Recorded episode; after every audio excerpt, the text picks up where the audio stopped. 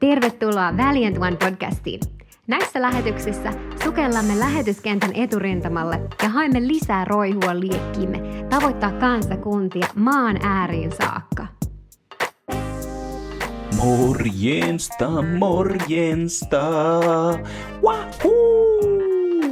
Mikä meininki, tervetuloa Valiant One podcastiin taas. Kiva, että olette linjoilla ja tuunannut mukaan tähän. Tässä jaksossa käydään tärkeitä aihealuetta läpi. Mielenlaatua. Kaksi mieltä on tämän jakson nimi. Ja nimenomaan pureutuu Jumalan mielenlaatuun ja sitten lihasta kumpuavaan mielenlaatuun. Ne voisi oikeastaan nimetä kahtena mielenlaatuna niin, että toinen on valtakunnan mieli ja toinen on lihan mieli. Tiedätkö, se on sillä tavalla, että meidän tulevaisuus nojaa perustavanlaatuisesti kahteen meidän elimeen. Oikeastaan sun mieleesi ja suusi, niistä mä puhun sun mielestä ja sun suusta. Koko meidän tulevaisuus perustuu kahteen näihin työvälineeseen ikään kuin näin sanottuna. Raamattu sanoo sanalaskut 18 ja 21 näin, että kuolema ja elämä on kielen vallassa ja kieli on sinun suussa. Joka sitä rakastaa, joutuu syömään sen hedelmää. joutuu. Kyllä, näin se on, näin se on. Meillä on siis hallussa elämä ja kuolema meidän kielellä. Suu on tärkeässä asemassa. Mitä sä suusta päästät ulos, niin sillä on merkitystä, suurta merkitystä. Jumala myös antoi meille uuden sydämen. Silloin kun me kutsuttiin Jeesus meidän sydämeen, niin hän otti pois kivisydämen ja laittoi tilalle uuden sydämen, lihasydämen. Ja myös Raamattu puhuu siitä toisessa korintolaskirjassa, että joka Herraan yhtyy on yksi henki hänen kanssaan niin, niin me uudesti synnyimme yhteyteen hänen kanssaan niin, että me olemme yksi henki hänen kanssaan. Mahtava työ, halleluja. Me voidaan olla, elää uusina luomuksina uudessa elämässä, uudessa todellisuudessa. Se on se evankeliumi, josta mä en saa tarpeekseni. Mutta Raamattu puhuu myös siitä, että meillä on oma velvollisuus ja vastuu tässä elämässä. Ja tiedätkö mitä se sanoo? Roomaalaiskirja 12 ja 2. Hän sanoi, että uudistukaa mielenne uudistuksen kautta. Älkää mukautuko tämän maailman ajan menoon, vaan muuttukaa mielenne uudistuksen kautta. Jumala antoi meille uuden sydämen, mutta sanoi, että meidän tehtävä on uudistaa meidän mielemme. Se on siis meidän tehtävä. Sen tähden myös tärkeänä asiana meidän elämässä, meidän tärkeänä työvälineenä on meidän mieli ja myös tuo suu, mistä mainittiin. Niillä me luodaan meidän tulevaa. Ja siinä tähden myös se, että mitä me mielessä liikkuu, niin se on tärkeässä roolissa. Mitä ruokaa me sille annetaan ja miten me sitä hyödynnetään, niin se on äärimmäisen tärkeässä roolissa. Oletko samaa mieltä? Hyvä. Sano amen. Amen. Me voidaan uudistaa meidän mieltämme rukouksessa lukemalla Jumalan sanaa ja laittamalla sitä käytäntöön. Raamattu puhuu myös siitä, että hänen voitelu opettaa meitä. Ja se on ensimmäisessä Johanneksen kirjassa 2 ja 27. Näin siellä sanotaan, hänen voitelunsa opettaa teitä kaikessa, ja se opetus on totta, eikä valhetta. Niin kuin se on teitä opettanut, niin pysykää hänessä. Hänen voitelunsa, sitä se voitelu on. Moni ehkä ihmettelee, että mitä se voitelu tarkoittaa, että laittaako joku jotain öljyä päähän vai mitä ihmettä tuo on. Mutta voitelu on käytännössä Jumalan läsnäolo. Jumalan läsnäolossa hän voi opettaa sua, antaa sulle niitä asioita ja ruokaa sun mieleen ja sun mielen uudistukseen niin, että silloinkin kun sitä läsnäoloa ei tunne, niin sun suusta tulee ulos vaan niitä asioita, jotka sun mieli on ottanut sisimpäänsä tuossa läsnäolossa Jumalan kanssa. Että hänen voitelunsa on opettanut sua kaikessa, mitä sä elämässä tarvitset. Hänen voitelunsa opettaa meitä kaikessa. Ja se voitelu oikeastaan, läsnäolo, jos puhutaan läsnäolosta, niin se tuntuu jotenkin, että se on semmoista staattista vellomista ja pötköttelyä hänen läsnäolossaan ja sitten siinä kuvitellaan, että muuttuu eikä mitä ikinä tarvitse tehdä. Mutta voitelu antaa semmoisen aktiivisen puolen siihen läsnäolosanaan, sen takia sitä on hyvä kutsua myös nimellä voitelu. Mutta kysymys sulle, miksi sä luulet, että osa ihmisistä täyttää koko potentiaalissaan sen heidän tarkoituksensa ja osa ei? Vaikka ottaisi kaksi ihmistä, kenellä olisi samanlaiset kyvyt, yhtä kyvykkäitä kavereita, ja sitten laittaisi ne hommiinsa, niin toinen heistä toteuttaa tarkoituksensa suuremmalla todennäköisyydellä kuin toinen. Mistä se johtuu? Heille on kuitenkin annettu samat kyvyt, mutta jotain, jotain siinä on eroa. Mikä se on? Mä näkisin, että kyse on siitä, että ähm, uskotko sä todella siihen, että ne kyvyt, ne talentit, jotka sulle on annettu, niin onko ne talentit ikään kuin sellaisia vain annettuja ja muuttumattomia, vaan sellaisia, joita osoitetaan tässä elämässä parhaan mukaan ja ehkä onnistuneesti, ehkä ei. Vai onko ne talentit ja lahjat ja kyvyt, mitä sulla on, jotain, mitä voidaan kehittää? Tämä mielenlaaduista puhuva aihe, missä, mitä tässä esittelen sulle ja puhun, niin se ei ole pelastuksen kysymys. Se ei ole kysymys siitä, että voidaanko me pelastua, jos ei me tehdä kaikkea tätä, mitä tässä nyt puhun, vaan kyse on siitä, että toteutetaanko meidän tarkoitus meidän elämässä että meillä on uudistunut mieli ja me eletään valtakunnan mielen laadun mukaisesti ja osataan elää niin, niin silloin tärkeä rooli siinä, että me täytetään täyteydessään se tarkoitus ja unelma, jonka Jumala on meihin asentanut. Ja tiedätkö, siinä mielessä tämä on myös pelastuskysymys, koska monien ihmisten tulevaisuus, pelastus riippuu siitä, että elätkö sä sitä elämää, ja sitä tarkoitusta, jonka Jumala on sulle antanut. Heidän pelastus voi riippua siitä, otatko sä tosissaan ne asiat, mistä Jumala sulle puhuu. Alright, alright, mutta katsotaan tarkemmin näitä kahta mielenlaatua, lihan mieltä ja valtakunnan mieltä. Vaihdetaan vielä niiden nimiä, että voidaan vähän sekoittaa pakkaa. Niin, niin kutsutaan toista mielenlaatua kasvumielenlaatuna ja toista mielenlaatua vakio mielenlaatuna. Vakio mielenlaatu on sellainen, että se ajattelee, että ominaisuudet on ikään kuin kiveen kaiverrettuja. Ne on siinä ja niitä ei voi muuttaa. Ja se on ikään kuin, että sä ajattelet, että sulla on annettu niin tällainen korttikäsi ja tällä sun täytyy elämässä pelata ja ei ne siitä miksikään muutu. Että tälleen se nyt vaan on ja näitä nyt tässä vaan käytetään sitten. Tämmöinen mielenlaatu luo ikään kuin sellaisen tarpeen todistella itseään muille. Ikään kuin, että he näe ominaisuudet, mitä mulla on, nämä lahjat, mitä mulla on, niin mun tehtävä on todistaa muille, että ne on riittävän hyviä ja niin olen minä myös olen riittävän hyvä. Ja tällaista mielenlaatua ainakin mulla on paljon ollut ja varmasti monella kuulijalla myös.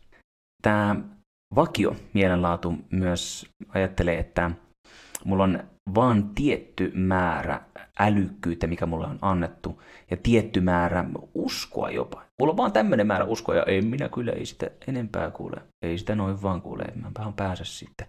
Joilla muilla kyllä, mutta ei mulla.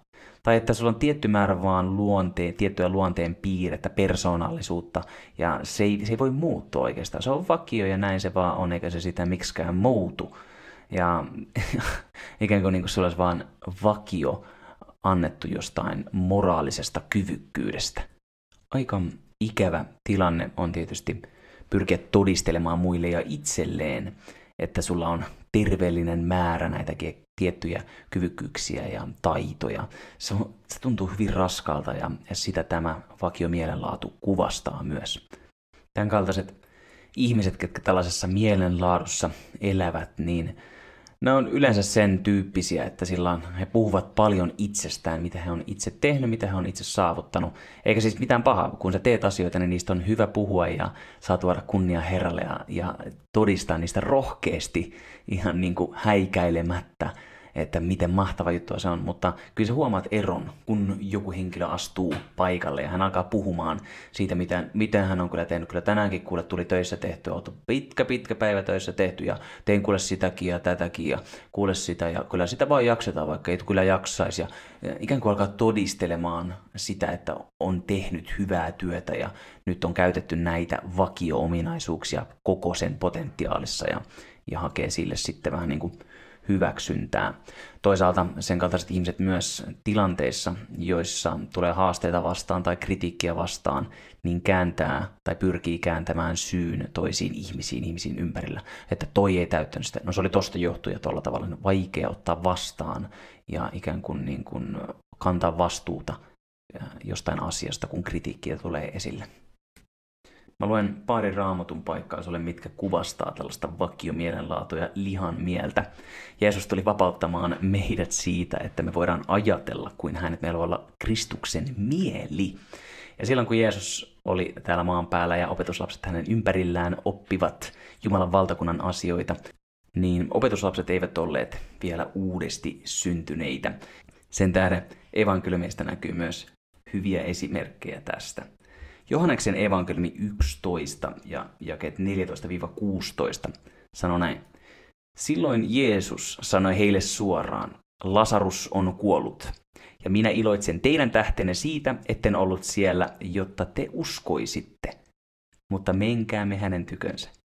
Niin Tuomas, jota sanottiin Didymukseksi, sanoi toisille opetuslapsille, menkäämme mekin sinne kuollaksemme hänen kanssansa. Tämä kuvaa niin hyvin. Jeesus oli ollut ää, aikaisemmin tällä alueella ja häntä oli pyritty kivittämään ja opetuslapset oli kokenut sen, että rankka paikka ja sitten mentiin vähän etäämmälle ja nyt kuultiin, että Lasarus oli kuollut ja Jeesus sanoi, että menkäämme sinne, että te uskoisitte, te saisitte lisää uskoa tai kasvaa siinä uskossa, jonka minä olen tullut teille tuomaan. Ja Tuomas tuo esille hyvin tämän vakiomielen laadun, lihan mielen, joka sanoi, että joo mennään vaan, no niin, lähdetään kaikki, kuollaan siellä vaan, no niin, mennään sitten, pakko kai se on mennä. Toinen paikka on Markus 4 ja 38.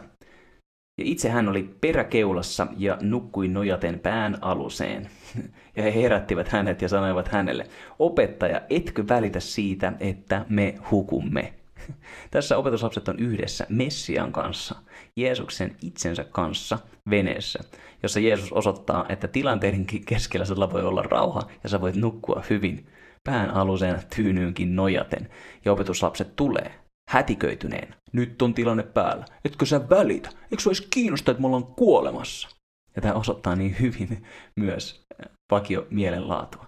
Että tilanteet vaikuttaa suurilta, suuremmilta kuin mitä ne todella on.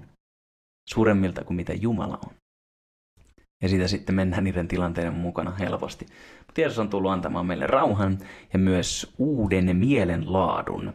Ja se on se valtakunnan mieli, joka on myös kasvumielenlaatu. Kasvumielenlaatu on täysin erilainen. Sitä kuvastaa pari raamatun paikkaa. Ensimmäinen Filippiläiskirje 4.13, monille tuttu ja väkevä paikka, joka sanoo, kaikki minä voin hänessä, joka minua vahvistaa. Se kuvastaa uutta mielenlaatua, Jumalan antamaa mielenlaatua. Meillä on annettu Kristuksen mieli.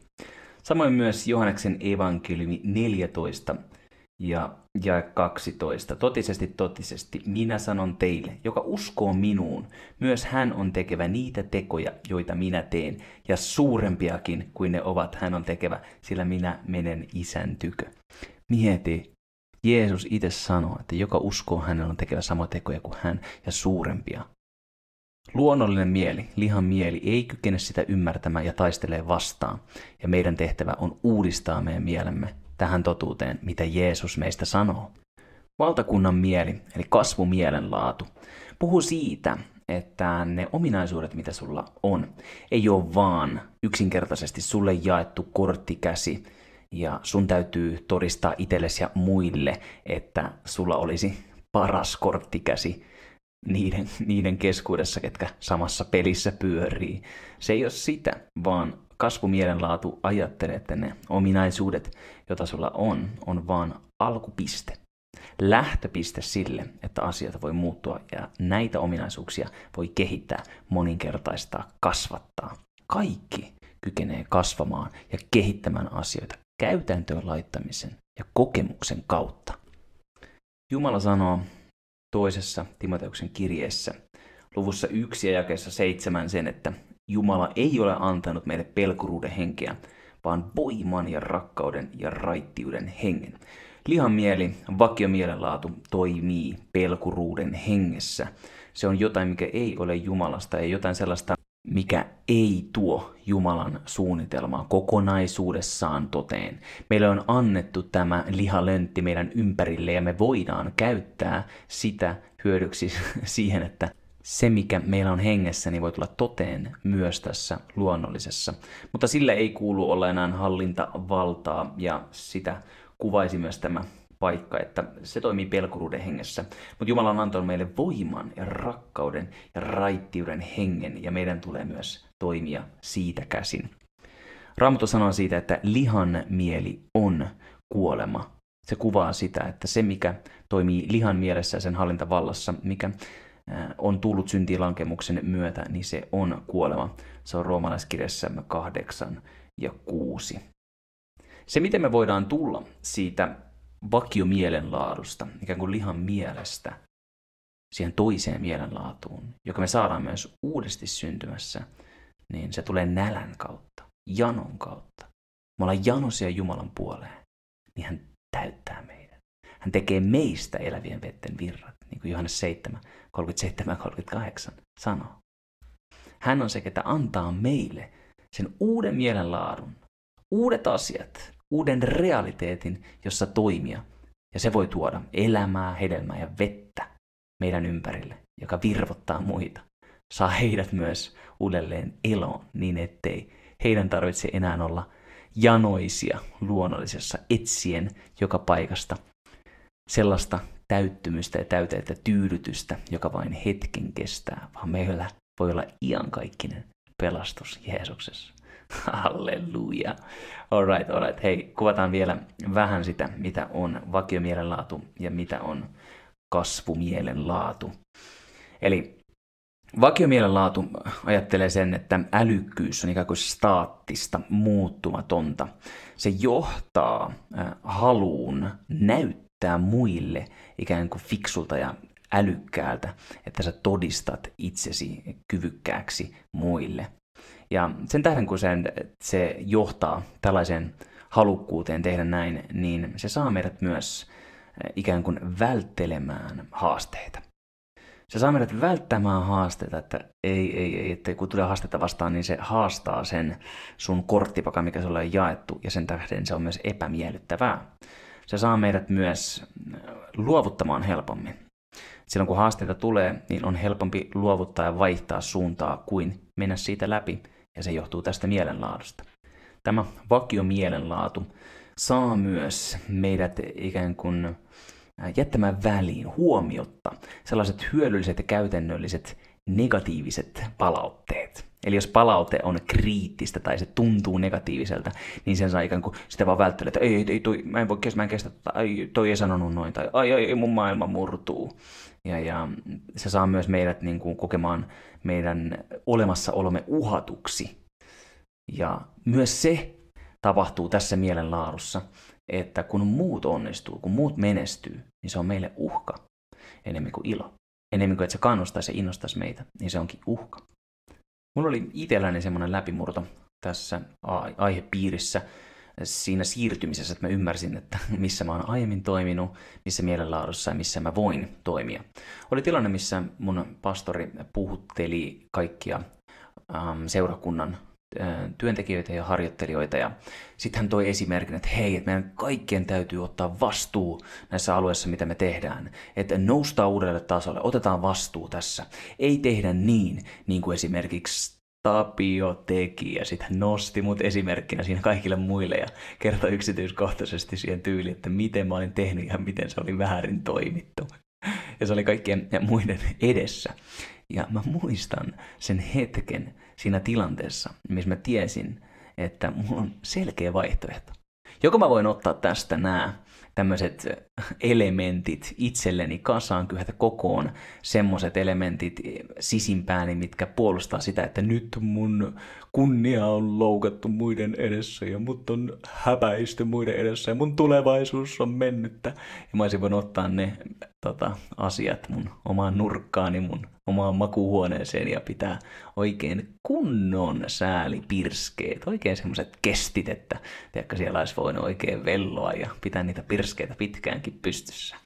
Silleen mä olisin voinut tehdä ja varmaan jossain elämäntilanteessa olisin ehkä tehnytkin niin, mutta tässä tilanteessa mä huomasin selkeästi sen mielen, mielenlaadun vaihdoksen, eikä kun siinä oli selkeä muutos, missä mä tiesin, että, että hetkinen, mä oon toiminut puhtaalla sydämellä, mutta mulla oli ymmärry, ymmärryksen puutetta itselläni ja sen tähden mä oon toiminut tavalla, joka ei tuottanut oikeastaan hedelmää. Mutta tämä kritiikki ähm, olikin sellainen, minkä mä pystyin kääntämään hyödyksi. Ja ei kestänyt kauaa, kun mä olin antanut ikään kuin sen, sen kritiikin, kritiikin muodostaa mussa hedelmää, että se hedelmä tuli esiin. Se meni ehkä puoli tuntia, niin, niin Jumala tiputti mun sisimpään semmoisen ratkaisun, jolla asia saatiin kuntoon. Ja saatiin myös hyvä ratkaisu todellakin toteutettua nopealla aikataululla. Ja, ja, ja mä, mä olin vaan jatkuvasti iloinen. Ja mä voin puhtaasta sydämestä sanoa, että, että, että mä oon kiitollinen siitä, että se asia tuli tolla tavalla esille, koska Jumala käänsi sen mulle voitoksi. Ja mä oon kiitollinen pastorille siitä. Ei, ei niin, että, että mä sanoisin ikään kuin sillä tavalla, että kato nyt miten hyvä kristitty mä oon, että minä annoin anteeksi omalle johtajalleni ja monet loukkaantuu, mutta minä en. Ei, ei kyse ole siitä, semmoisesta vääränlaisesta ylpeydestä ja vääränlaisesta oman hyvyyden korostamisesta, oman oman kyvykkyyden korostamisesta jollain tavalla, niin kuin vakiomielenlaatu toisi sen esille, vaan oikeasti, että se tilanne muutti mun ajattelutapaani ja toisen oikeastaan esille. Tässä, mitä äsken kuvattiin vakiomielenlaadusta, niin kasvumielenlaatu toisaalta sitten taas näkee, että älykkyys on jotain sellaista, mitä voidaan kehittää. Se taas johtaa halukkuuteen oppia lisää ja siten myös sellaiseen tapaan ja käytökseen, joka ikään kuin syleilee haasteita, osaa ottaa haasteet vastaan ja näkee ne mahdollisuuksina. Se johtaa myös sellaisen, sellaisen sinnikkyyteen erilaisten haasteiden ja vaikeuksienkin keskellä. Tämä kasvumielen laatu oppii kritiikistä. Kasvumielen laatu myös auttaa oppimaan ja iloitsemaan ja inspiroitumaan muiden onnistumisesta. Vakiomielenlaatu siis johtaa sellaiseen tulokseen, että helposti luovutetaan ja saavutetaan vähemmän kuin mitä on tavoiteltu ja, ja potentiaali ei toteudu. Kasvumielenlaatu taas johtaa tuloksiin, missä sä pääset yhä suurempiin tavoitteisiin, yhä uusille tasoille sun elämässä ikään kuin. Ei tämä nyt ole Mario Bros-peli, mikä, mikä on meneillään, vaan siitä, että oikeasti päästään korkeammalle ja syvemmälle niin, että me saadaan läpimurtoja ja voidaan antaa läpimurtoja myös muille. Ja kasvumielenlaatu mahdollistaa sen. Eli nämä kaksi mielenlaatua. Vakiomielenlaatu on lihan mieli. Kasvumielenlaatu on Jumalan valtakunnan mieli. Meidän tulee elää Jumalan valtakunnan mielessä ja uudistaa meidän mielemme myös sen mukaiseksi. Niin, että meidän elämä voi olla niin kuin unen kaltaista, uskomat, niin uskomatonta, että on vaikea uskoa, että se on totta. Vähän niin kuin salmissa puhutaan, että he olivat kuin unta näkeväiset. Halleluja. Meidän on aika siis elää oikeasta mielenlaadusta käsin, kasvu mielenlaadusta Jumalan valtakunnan mielestä käsin. Tiedätkö, äh, tästä aihealueesta on kirjoitettu kirjoja. Myös yksi äh, tohtori on tehnyt tästä kirjan, Mindset-nimisen kirjan, mutta se on vaan siinä on semmoinen haaste, että se mitä maailma tämän aihepiirin ympärillä pyörii ja pystyy sen myös niin kuin tuomaan selkeeseen ymmärrettävyyteen ja pystyy lokeroimaan sen niin, että se on helposti ymmärrettävissä, niin, niin se ei pääse se oppi koko siihen potentiaaliin, mihin se on tarkoitettu. Koska Jumala on antanut meille valtakunnan mielenlaadun, jossa, johon kuuluu myös yliluonnolliset asiat. Ja silloin se tuo myös koko potentiaalin siihen. Niin, niin me voidaan vaan nähdä, että meidän täytyy pureutua raamattuun, uudistaa meidän mielet sen mukaiseksi, mitä Raamattu meistä kertoo, kertoo meidän kyvykkyyksistä. Ja se on tietysti, Jumala antaa hänen hyvyytensä sata niin, niin jumalattomille kuin vanhurskaillekin. Ja myös maailma voi ymmärtää, että tämä ikään kuin raamatun laki on toiminnassa. Mutta meidän täytyy tuoda se kuuliaiseksi sen alkuperäisyydelle, että se voi myös toteutua koko kokonaisuudessa ja täyteydessään, eikö vaan? Tiedätkö, meidän tulee keskittyä siihen tässä valtakunnan mielenlaadussa, että me tehdään oikeita asioita. Ei siihen, että me tehdään asioita oikein. Raamattu sanoo siitä sanalaskussa 21 ja 3, että Herra on enemmän mielestynyt siihen, että me teemme oikein, mitä on oikeudenmukaista, kuin se, että me teemme uhrauksia. Tämä on käännetty NLT-versiosta suoraan. Että Herra on mielistynyt siihen enemmän, että me teemme sitä, mikä on oikein ja oikeudenmukaista, kuin siihen, että me teemme uhrauksia. Jumalan mielenlaatu mahdollistaa sen, että me tehdään oikeita asioita. Sen sijaan, että keskityttäisiin vaan tekemään asioita oikein. Ikään kuin raamattu olisi laki, ja meidän täytyy toteuttaa se laki oikein, että me ollaan hyväksyttyjä. Sitä, sitä, sellaista ajattelutapaa tuo vakiomielenlaatu, lihan mieli. Jumalan valtakunnan mieli keskittyy, että me tehdään oikeita asioita. Ja kun me tehdään oikeita asioita, niin totta kai se myös automaattisesti tuo mukanaan sen, että me tehdään asioita myös oikein. Mutta silloin fokus on oikeassa asiassa. Meidän katse on myös kiinnittyneenä oikeaan asiaan. Meidän uskomme alkajaan ja loppuun saateen Jeesuksen Kristukseen. Hän on meidän vapahtaja, meidän pelastaja, antanut meille uuden elämän. Hänelle kaikki kunnia, kaikki ylistys. Hän on upea. Osoitetaan meidän rakkautta hänelle meidän teoissa, meidän ajatuksissa, meidän ajalla. Hän on kaiken sen arvoinen. Halleluja. Sä oot hei upea. Kiitos, että olit mukana kuulolla tässä jaksossa. Laita lähetysten jakoon sun ystävilles. Mä arvostan sitä rutkasti. Se auttaa mua paljon, joten kiitos sulle siitä. Ensi jaksossa, tai oikeastaan kahdessa seuraavassa jaksossa, käsitellään unelman aihepiiriä, joten tuunaan mukaan niihin jaksoihin heti kun ne ilmestyy myös virtuaalimaailmaan, podcast-maailmaan. Ole siihen saakka ja sen jälkeen ja ennen sitä jatkuvasti äärimmäisen siunattu. Se on morjens! Kiitos ajastasi ja osallistumisestasi. Laita lähetys seurantaan, niin pääset kätevästi kuulemaan tulevia jaksoja. Lisätietoja löydät verkkosivuilta valiant.one eli valiant.one. Sivujen kautta pääset myös mukaan tavoittamaan kadotettuja maan äärissä. Ole siunattu ääriä myöten jäsen yli.